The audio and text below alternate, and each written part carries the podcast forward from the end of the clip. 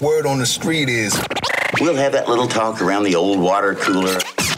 The stories everyone's talking about right now. Here's what's brewing. All right, biggest news over the last couple of days the actor strike is over. Tentatively.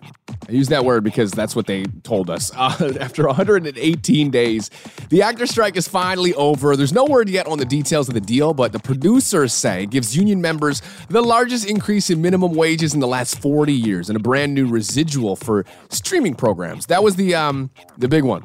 They were making no money from streaming, so they had to fix that, and it looks like they did. So let's talk about what can get back to work now, because I think we're all running out of stuff to watch. Uh, movies that could restart productions ASAP Deadpool 3, Gladiator 2, Venom 3, Beetlejuice 2, and it ends with Us. That's that rom com starring Blake Lively. So even though we've got a new deal, looks like sequels is where they're making their money because it's all sequels that are going to start up again this week.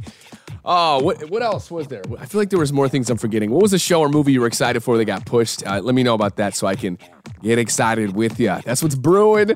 Find the latest trending stories and more always linked up at odyssey.com slash brew.